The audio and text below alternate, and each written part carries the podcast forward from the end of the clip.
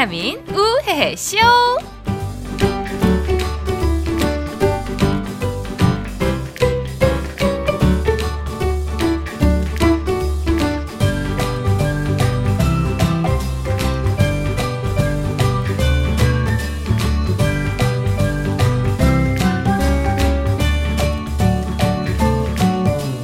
네, 5월 중순을 벌써 넘어가고 있습니다. 5월 많이 바쁘잖아요. 아 근데 소문을 안 해서 제가 모르고 있었는데 우리 쩐 여사님 먼저 위로의 말씀을 전하면서 아니 오늘 부상 투혼이에요. 네, 한의원에 가서 네네. 막 피 뽑고 부항 뜨고 뭐 난리를 떨었는데 그 원장님이 하시는 말씀에 진짜 네네. 충격 먹었어요. 왜요? 나이 먹으면 그 디스크가 닳아서 좀 있으면 조금 50대 되면 퇴행성 뭐 이렇게 된다며 전 아니죠. 일단 조금 있으면 될 것 같아요. 영혼 없이.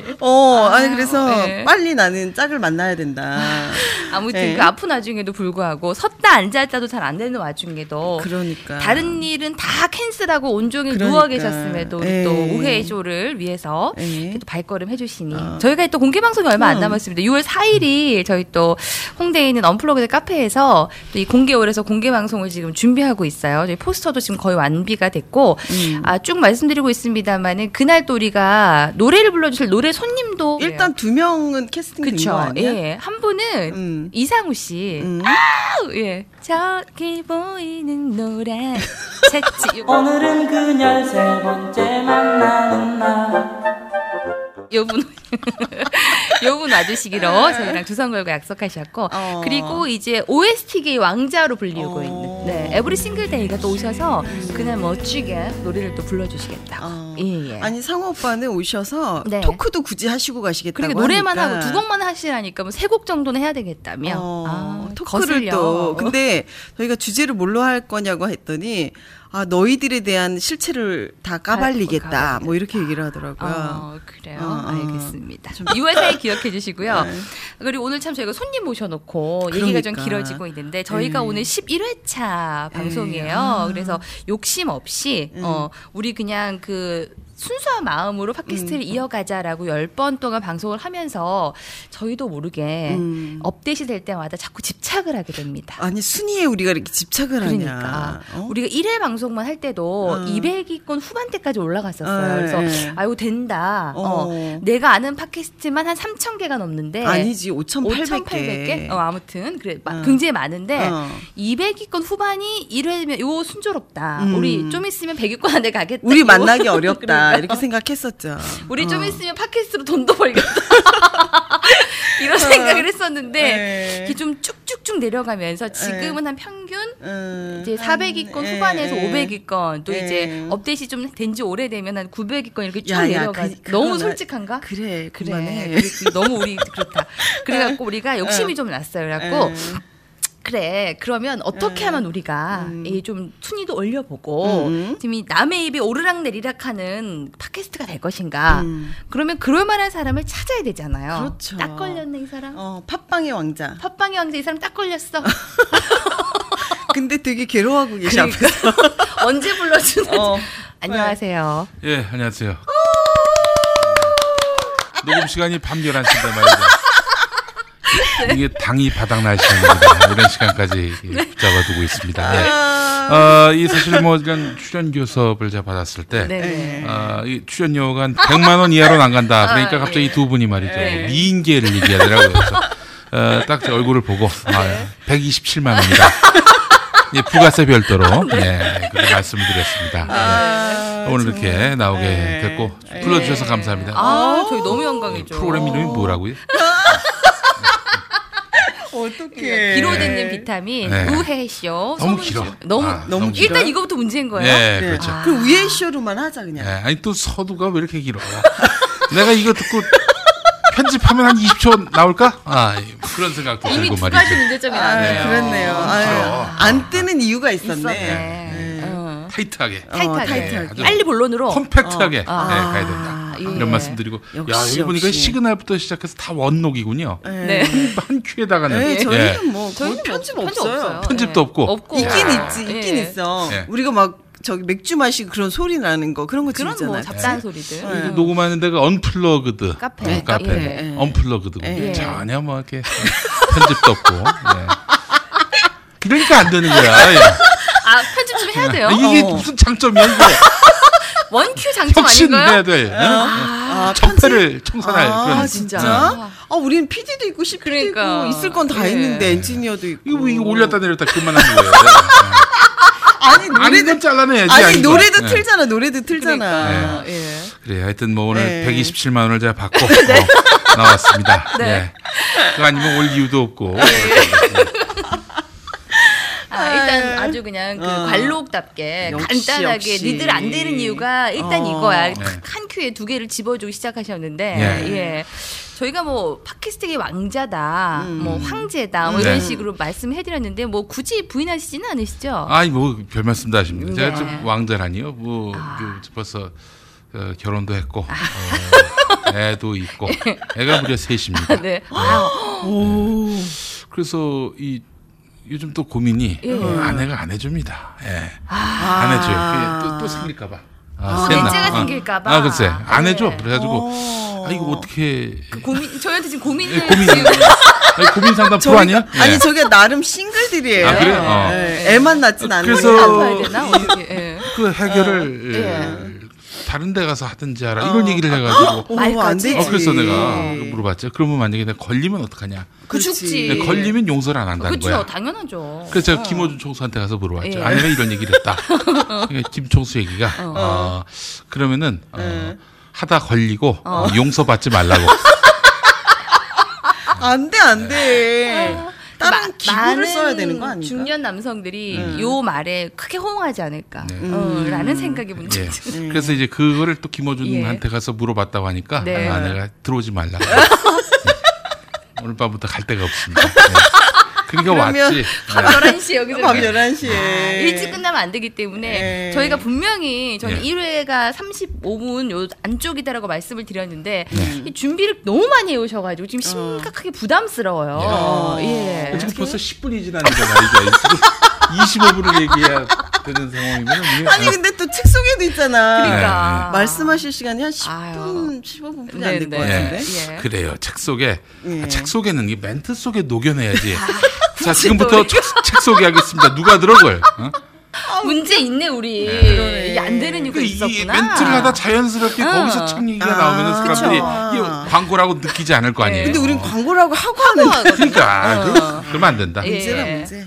적폐를 청산해야 되고. 알겠습니다. 예. 원수 암덩어리 같은 이런.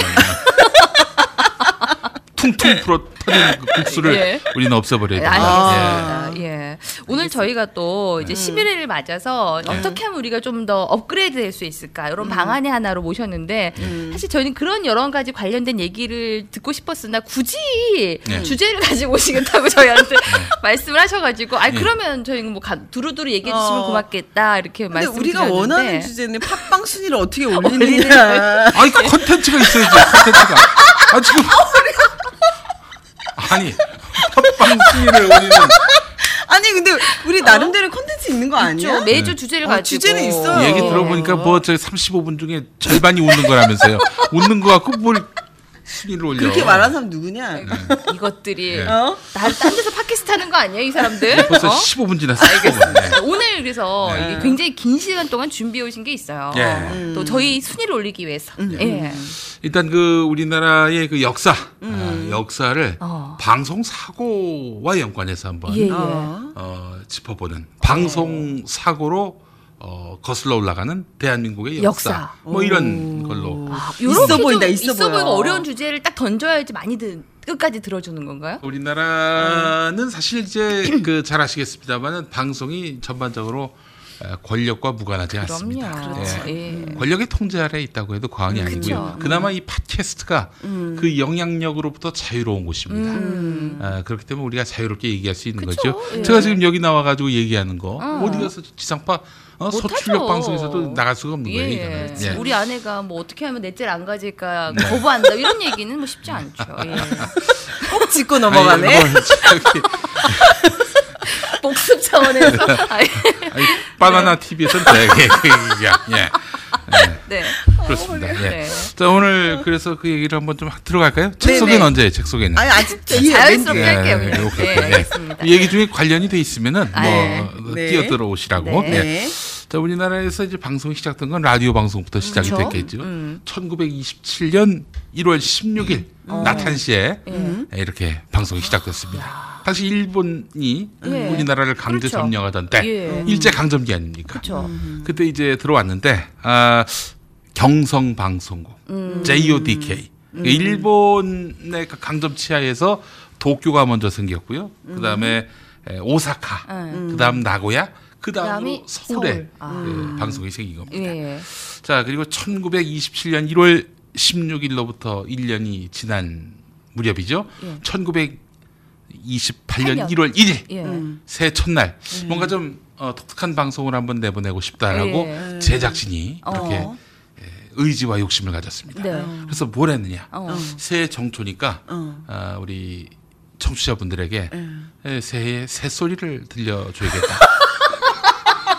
이런 마음을 먹고 예. 근데 당시엔 녹음기가 없었어요. 예. 녹음기가 없는 정도가 아니라 그 1960년대까지만 하더라도 텔레비전에는 녹화기계라는 것이 없었어요. 그치. 그 60년대 TV 어떻게 했냐면 드라마 60분짜리들 처음부터 연극식으로 전부 라이브로 그냥 뜬 거예요. 우리 하듯이 끊지도 않고 그치? 편집도 없고 편집이 없이 잘 됐겠다. 아, 그 물론 녹화기가 아예 없는 건 아니었는데 예. 편집이 불가능한 녹화기.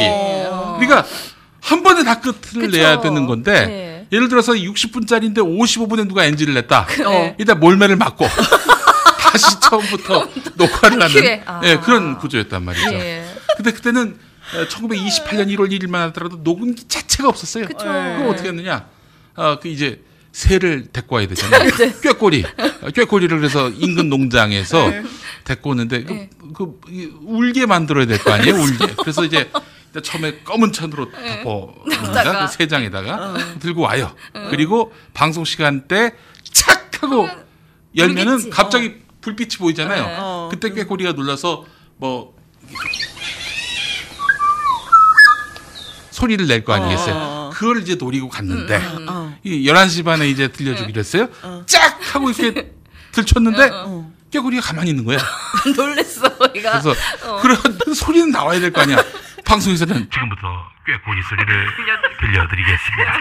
새해 첫날 저희가 준비한 선물입니다. 하면서 이제 쫙 하고 열어줬는데 아무 소리도 안 나는 거야. 그거 어떻게 했냐. 그래서 젓가락 갖고 이 꾀꼬리를 쑤시고 막 흔들기도 하고 세상을 끝끝내 울지 않았어요. 어머, 어떡해. 그래도 30분 동안 결국에는 죄송하다. 이렇게 사과 방송을 하고 나서 이제 결국 실패로 끝났고. 거의 어쩌면 대형 큰 사고였네요. 큰 사고였죠. 30분 동안 뭐 그냥 찌르는 소리 뭐 이거밖에 없으니까. 야야야. 야. 울어. 그래서 결국에는 1928년 1월 1일에 10년 기획은 무참하게 37분 동안의 그 묵음으로 나가는 그런 사고가 있었고요. 아, 재밌다. 네, 그 1929년 1월 1일에 이제 이번에는 성공을 해야 되겠다. 동물 같은 거 하지 말고 이번에는 새 그 소리를 길조의 소리는 역시 그 종소리다 해가지고 인근 사찰에서 그 엄청난 무게의 그 종을 들고 와가지고 라디오 스튜디오에서 종을 쳤는데 이게 소리가 너무 커. 건물이 흔들릴 정도로 소리가 커가지고 그래서 애를 먹었던. 사고 아닌 사고네 그것도. 그렇죠. 이게 소리가 소리만 들리고 이게 제대로 전달도 안 됐다는 그런 일화가 있습니다. 근데 그게 바로 제야의 종소리의 기원이에요. 그러네요. 1월 1일에 제종 울리잖아요. 네네. 바로 거기서 이제 기원이 됐던 겁니다. 너무 재밌다. 컨텐츠가 있어야 되네. 네. 너 왜 우니? 감동적이었어. 당시 초창기의 방송이요. 굉장히 그 뭐랄까요. 우리가 봤을 때 순수했습니다. 그러네요. 통상 우리가 매시 뉴스가 있잖아요. 라디오 뉴스 할 때. 매시 뉴스 있는데 예를 들어 4시 뉴스 끝나고 5시 뉴스 이제 만약에 새로운 사안이 새로운 이슈가 없다. 그럼 어떡합니까? 그러면 전 시간대 뉴스를 가져오거나 혹은 그렇죠. 딴 마이너한 뉴스를 갖고 와가지고 채우잖아요. 그 당시 그런 게 없었습니다. 아주 순수했기 때문에 그 전 시간대 뉴스를 했고 그 다음 시간대 뉴스를 해야 되는데 뉴스가 없으면 이 시간은 뉴스가 없습니다. 뉴스를 마치겠습니다. 하고 뉴스가 끝났어. 순수했어 얼마나. 어? 해맑고. 어. 뉴스가 없으면 뉴스가 없습니다. 뉴스를 네. 마치겠습니다. 이러고 네. 끝났어요. 실제로 뭐 그런 일들도 있었고. 네. 이 라디오 데이즈라는 영화가 있습니다. 어, 예. 유승범 씨 나왔던 네. 영화인데 그 영화에 이 내용이 또 그대로 담겨 있어요. 아, 뉴스가 없습니다. 이게요? 예. 어. 여기는 경성방송국 JODK입니다. 정오 뉴스를 말씀드리겠습니다.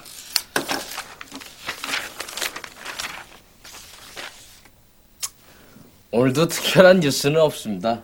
그런 내용도 있고 그 예. 꾀꼬리, 꾀꼬리 얘기도 나와 있어요. 아, 봐야겠네요. 예. 재밌겠다. 근데 거기에 그 유승범 씨 역할을 했던 사람이 이제 그 로이드 박인데 네네. 세련된 그런 신식 남성의 그 표본으로 나왔죠. 이름도 로이드 박. 로이드 박. 예. 근데 이 사람이 이제 실제로는 예. 우리나라 최초의 프로듀서인 최승일, 최승일을 이제 로이드 박으로 예. 분한 거 아니냐 이렇게 예. 추정을 할 수 있는데 이 사람은 나중에 월북합니다. 어떤 사회주의 체제를 지지했던 사람으로서 예. 동생하고 같이 이렇게 월북했는데 동생이 누구냐? 최승희. 그러니까 무용하셨다. 무용하는 최승희. 예. 그렇습니다. 자, 하여간 뭐 그런 재미있는 일들이 있었는데 예. 예. 또 저기 당시에 뭐 여담 사고는 예. 아닙니다. 예. 당시에는 뭐 연예인 이런 게 없었을 거 아니에요. 그쵸? 예. 예. 그 어떻게 그러면은 게스트를 불러서 예능 오라 그랬겠는가? 이게 좀 궁금하지 않으십니까? 예. 우리가 알아서 물어봤어야 되는 건데 예. 질문을 안 하니까 그런 질문을 아니 우리가 무슨 강연 같이 듣고 있어. 홀딱 빠져 있어요 지금. 홀딱 빠져 있습니다. 예. 그 당시에는 예. 기생을 불렀습니다. 서울 시내 주요한 그런 예. 기생집이 있을 거 아니에요. 요정. 거기서 기생들을 불러가지고 예. 노닥거리는데 그렇게 재밌을 수가 없는 거예요. 그러니까 뒷방에서 듣던 얘기를 라디오에 나와서 하는 거 아니에요. 기방에 나와가지고 그러니까. 했던 얘기들을 막 그냥 살살 녹이는 멘트로 해가지고 예. 그런데 당시에 그 일본 기생은 5원을 줬고요. 출연료로. 예. 예. 그리고 조선인은 그 절반인 2원 50전. 이렇게 줬던 거예요. 예. 당시에 그 1원이면은 10,000원이라고 보시면 됩니다. 예. 그래서 이제 일본 기생은 자기들의 따블로 받고, 그러니까. 자기는 2분의 1 받으니까 네. 야마가 돈 거야. 그래서 이 조선 기생들이 파업에 돌입했는데. 우리 안 한다. 안 한다. 5원을 달라. 예, 그래서 결국에는 이제 조금 올려줬다고 하는데, 예. 그 당시에 라디오 방송은요, 지금 우리 다 공짜로 듣지 않습니까? 예. 라디오를 또 돈 받고 이렇게 한다 그러면 아무도 안 듣죠. 예. 당시에 월 1원씩 이렇게 받았다는 거예요. 그래서 당시에 이런 그 기생들이 이 일종의 어떤 그 연예인의 원조였다. 예. 이렇게 보시면 될 것 같습니다. 그렇죠, 그렇죠. 예. 예. 자, 이런 와중에 이제 일제강점 말기쯤 갑니다. 네. 이 태평양을 이제 무대로 해가지고 일본이 침략 전쟁을 벌이지요. 예. 그 상황에서 당시 그 경성방송국의 한 간부가 굉장히 큰 고민에 빠져들었어요. 그때는 또 가수가 생기고 그랬단 말이죠. 근데 가수들까지 모조리 일본이 징용을 해가지고 그렇게 해서 침략 전쟁에 투입을 하려고 했어요. 총알 바지로. 조선 사람들을 투입한 게 뭐겠어요. 그 전방에 내세워가지고 총 다 맞고 그 후방에 있는 일본군 투입하고 뭐 그런 거 아니었겠어요. 그래서 이제 당시에 이 사람이 머리를 썼는데 이러다가 우리 한국의 대중 예술인들은 다 죽겠다. 이게 판단을 해가지고 당시에는 방송국 직원들은 전쟁터에 안 나가게 했어요. 직원이니까. 또 후방에서 그 방송을 통해서 또 이렇게 전투를 하는 것도 의미 있다 해가지고 그 경성방송국 간부가 이 가수들을 직원으로 다 채용을 해버렸네. 그런 사연이구나. 예. 그래서 이 양반들이 그 친일가요를 부르고 침략전쟁을 선동하는 그야말로 문선대라고 하네? 뭐 거의 그런 격이 됐었죠. 예. 그런 일들이 있었습니다. 뭐 감격시대라는 노래가 있습니다. 거리는 부른다 환희에 빛나는 뭐 이렇게 시작하는 노래 있죠. 거리는 부른다 환희에 빛나는 숨쉬는 거리다. 그때 직원이 부른 거네 그럼? 그렇지 직원이 부른 거지 이거 직원이 정규직이 부른 거야 한마디로. 이게 이제 이 직원들이 이제 노래를 부르면서 이제 침략 전쟁을 막 이렇게 옹호하고 미워하고 그랬었죠. 감격 시대가 잘못 알려진 게 뭐 해방을 막 이렇게 자축하면서 아니야. 일제가 그 강점한 땅은 감격의 시대가 열렸다. 뭐 그런 의미이기 때문에 친일가요입니다. 그래서 당시 노래를 불렀던 또 작사 작곡했던 사람들은 다 친일파로 봐야 되는 거겠죠. 예. 하여튼 뭐 그런 일이 있었는데 당시 그렇다고 방송국에 있는 사람들이 다 저 친일파는 아니었고요. 당시 방송국에 있는 사람들이 VOA라고 보이스 오브 아메리카 미국의 소리 방송을 들을 수 있는 뭐 어떤 그런 뭐 기계들이 있을 거 아니겠어요? 몰래 듣고 전쟁이 지금 일본한테 불리하게 돌아간다라고 판단을 해가지고 그래서 이제 한국 그 서울 안에 있는 독립운동 진영에 있는 사람들한테 찾아가지고 선생님 지금 일본이 계속 지고 있다고 합니다. 곧 망할 것 같습니다. 이런 정보를 계속 준 거예요. 근데 일본 경찰이 이거를 꼬리를 밟은 거야. 그래가지고 요 아나운서 기술직 직원들이 다 잡혀들어가지고 엄청난 고문을 당합니다. 그때 고문을 당할 때 아나운서들은 어떻게 고문을 당했느냐? 입을 뭐 어떻게 할 것 같은데? 말을 못하게 한 거야. 막 그 막 못 살게 굴면서 야, 너 축구 중계 한번 해봐라. 축구 중계 안 하면 고문하고 울면서 축구 중계하는 그런 흉내를 내면서 고문을 당했다는 그런 일화가 있습니다. 이거 무슨 일이 아닌데 그러니까. 아, 이분들 아주 이상한 분들이네. 웃고 있어요. 네. 아니 근데 왜 자꾸 나는 장기 아나운서가 된 거 아니야? 이걸 듣는데. 예. 자, 하여간 뭐 그런 참 우여곡절 끝에 우리 나라 방송 초기 역사가 이렇게 일제 강점에 의해서 좀.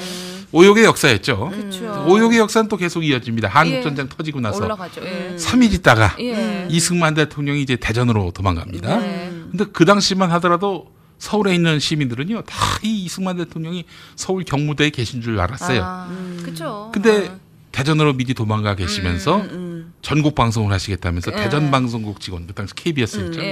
오라고 합니다. 그래놓고는 내가 지금 이제 방송을 하게 될 텐데 이거 서울하고 연결해서 전국에 생중계하게 하라. 그러면서 이 방송을 하는데요.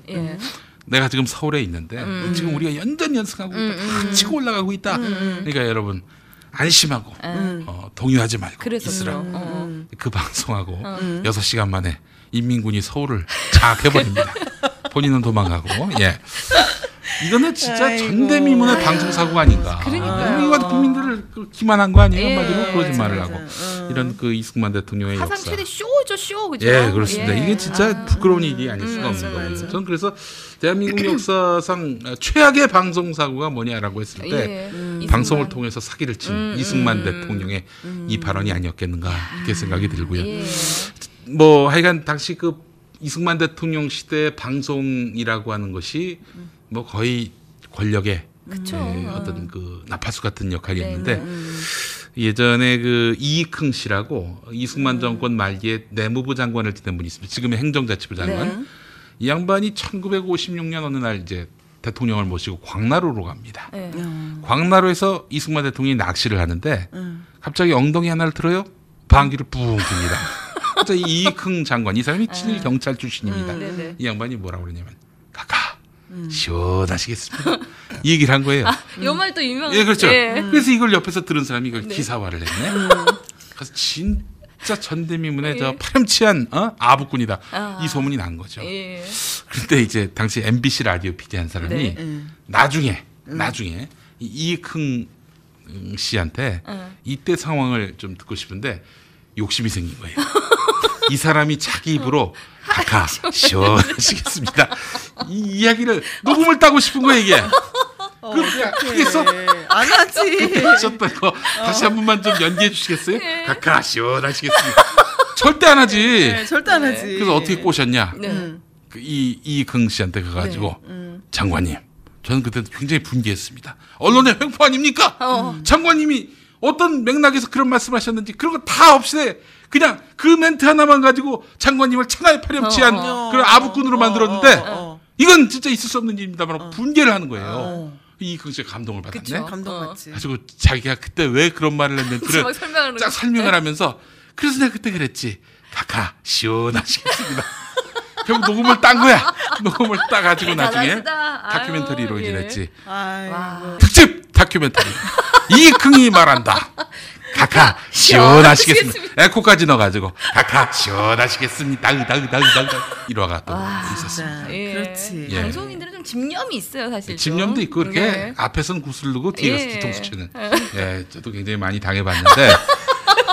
아픔이 좀 많으시더라고요. 예, 그렇습니다. 예. 하여간 또 그런 일들도 있었습니다. 예. 뭐 시간이 다 됐어요 벌써? 아, 아니. 이거 좀 더 가야 돼. 거기는 아직 저 음악 하나 듣자고. 음악 하나. 우선은 저기 이 얘기까지 하고 들어보도록 하겠습니다. 아니, 근데 그 노래가 방송 사고랑도 사연이 있는 음악이라고. 아, 그렇습니다. 예. 이제 이번에 어떤 노래가 지금 걸려 있는데 노란 샤스. 노란 샤스의 사나이. 그렇죠. 셔츠가 아니라 노란 샤스. 노란 샤스의 사나이를 만든 분이 손석우 선생이라고 작사 작곡가로 굉장히 유명한 분입니다. 근데 이분이 트로트를 주로 많이 만들었죠. 네. 사실 60년대, 70년대 이전만 해도 그쵸. 다 트로트였죠. 뭐 뽕짝 그랬는데 그때도 그랬고 그 이후에도 그랬습니다만은 대중 예술에 대해서는 어떻게든 통제하고자 하는 대중 예술이 미치는 파급력이 크니까 때때로 군기를 잡는 거예요. 그래서 이제 이 음악도 이렇게 군기를 잡았는데. 그래서 이제 문화체육관광부 지금으로 말하자면은 이런 데서 수시로 관변 권기 대회를 엽니다. 파퓰러 음악 추방 대회 뭐 이런 걸 갖고 뭐 이런 그래서 사람들 모아놓고 운동장에서 막 불 태우고 뭐 피켓 들고 그랬었다고. 손석우 씨가 여기 야마가 돈 거예요. 아주 좋아. 내가 거기에 구라는가 한번 보라고. 이러면서 이제 반발하는 마음으로 만든 노래. 그러니까 체제 저항적인 노래죠. 이 노래가. 이게 바로 노란 샤스의 사나이인데. 근데 이 노래가 어떻게 바뀌느냐. 네. 예. 체제를 홍보하는 노래가 되는 거예요. 네. 왜냐 그 이후에 박정희가 집권하면서 박정희를 굉장히 이미지 메이킹을 해요. 어떤 긍정적으로. 박정희가 노란 샤스를 잡히 입었는데 아 노란 샤스의 사나이 그 사람은 박정희다. 예. 그때부터 방송은 내내 노란 샤스의 사나이만 틀면 나왔었어요. 아, 예. 아이러니한. 아니 근데 그런 사연이 있었구나. 네. 그러니까요. 노란 샤스의 사나이 한번 들어보고 이야기 계속 나누겠습니다. 노란 샤스 입은 말없는 그 사람이 어쩐지 나는 좋아 어쩐지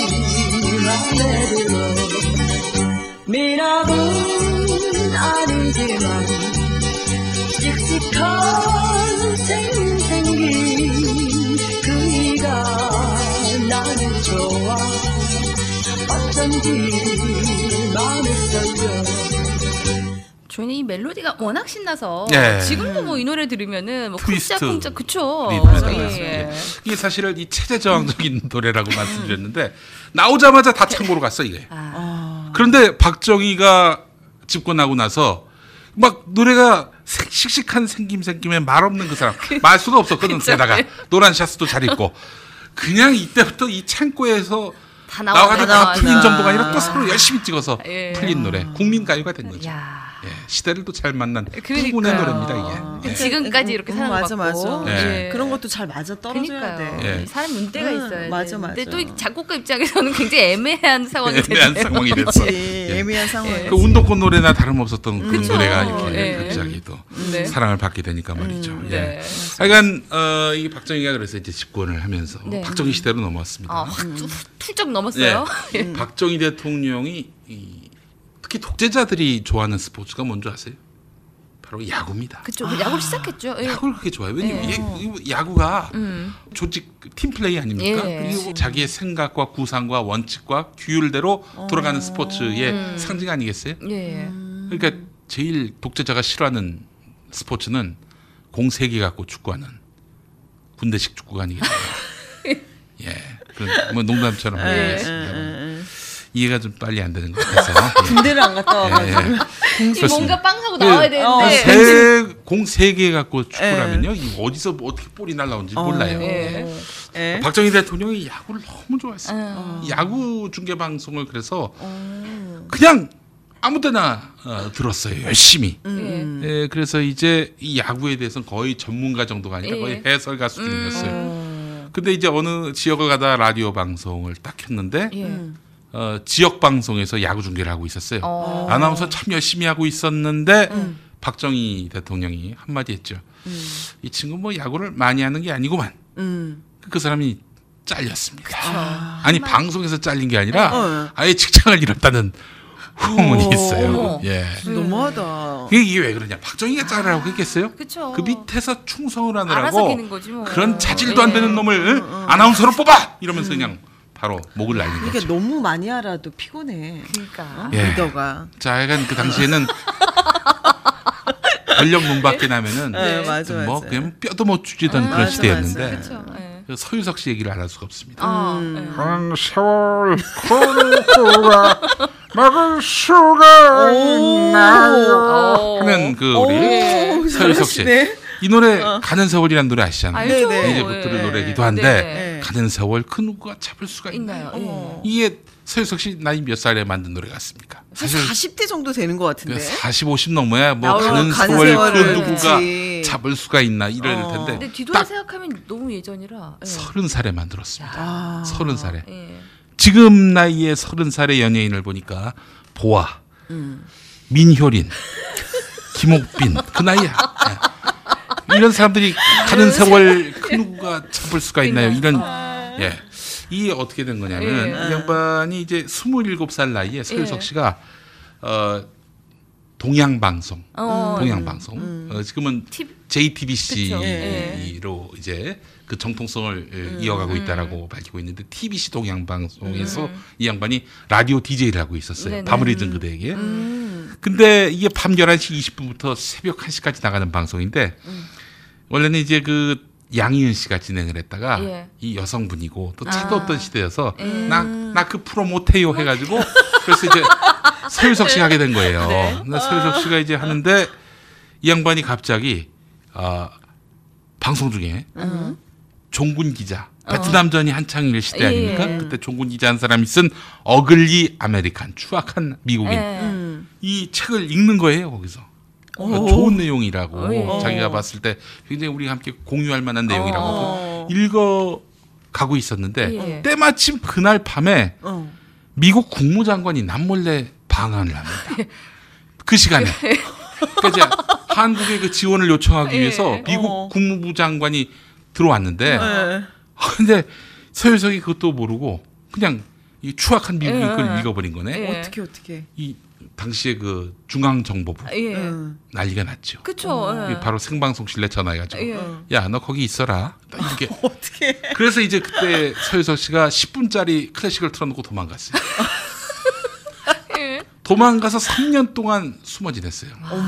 대전의 그 저기 양복점에서 몰래 점원으로 일하다가 3년 후에 용서를 받고 다시 이제 컴백을 했는데 컴백하면서 만든 노래가 바로 이 가는 세월입니다. 가는 세월 그 누구가 막을 수가 있나요? 예. 와, 이게 또 그런 사연이 있었구나. 그런 사연이라면 서른에 부를 수 있겠어요. 그거 조금 잠깐 들어볼까요, 저희? 가는 세월 그 누구가 잡을 수가 있나요?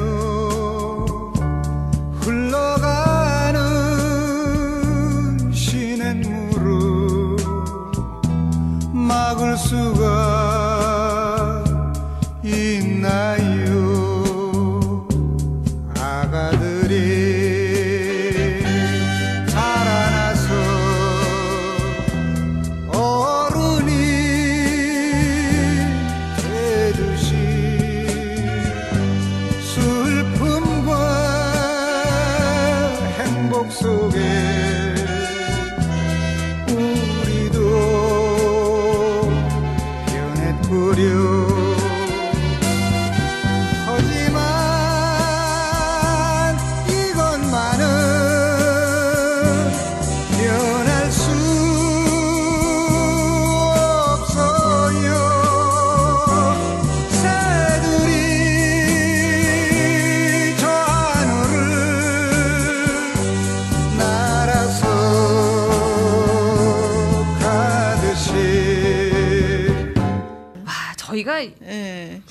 네. 확실히 관록이 있으시네요. 예. 못 따라가, 저희가 못 따라가. 뭐 치고 아니, 아 말고 한 게 없어 우리가 오늘. 아니, 그러니까 그냥 강연 듣는 듯한 그러니까. 그런 걸로 그런 컨셉으로 간 것 같아요. 아 이거밖에 우리가 한 게 없네. 에, 아유 에. 저희가. 에.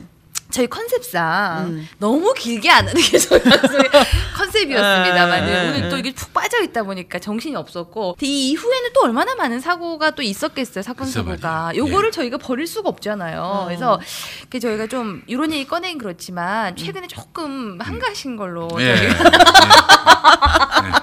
저희가 예. 알고 있고 재충전의 기간인 것으로 저희가 알고 있기 때문에 뭐 너무 또 재충전에만 빠져 계시면 감을 잃으시니까 저희가 다음 주에 한 번 정도 좀 더 모셔서 예. 요 후반대 얘기를 좀 들어보면 어떨까 이런 생각이 들거든요. 아 좋습니다. 아, 괜찮으시겠어요? 예, 예, 예. 예.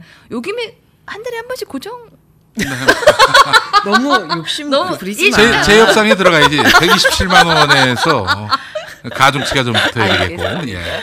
자, 저희가 그러면 아쉽지만 11회를 이렇게 정말 그 방송사고로 훑어본 한국 역사 얼마나 이 사실 좀 따분해 보이는 제목이었으나 역시 관록에 50분에 푹 빠져 있으면서 다음 시간에 또 남은 방송사고와 얽힌 한국 역사를 훑어보도록 하겠습니다.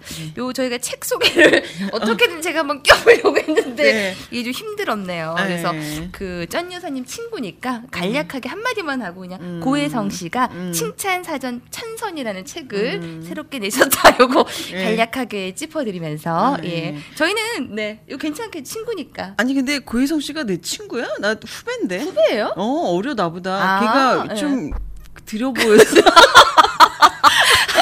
아, 퉁치려고 그랬더니. 아니, 그리고 네. 고혜성 씨가 또 개그맨이잖아요. 그렇죠. 예. 개그맨이고, 뭐, 안 되는 게 어딨니? 그거 했던 네네. 개그맨이고. 자신감 대통령. 네, 자신감 대통령이고, 예. 또 자기 쇼도 하고. 네네. 또 바쁜 와중에 강연하고 또 책까지 냈고 그쵸. 그렇다고 하더라고요. 그래서 저희가 또 이렇게 특별하게 고혜성의 칭찬사전 천선 그러니까 몇 개 치면서 저희는 또 다음 주 화요일에 새롭게 업데이트되도록 하겠습니다. 네, 자 오늘 또 긴 시간 정말 열심히 또 저희 방송을 어떻게든 100위권으로 좀 끌어주시려고 애를 써주셨는데 진심으로 감사드리면서 저희 다음 주 화요일에 다시 한번 모시겠습니다. 예, 그러시죠. 예, 고맙습니다. 예.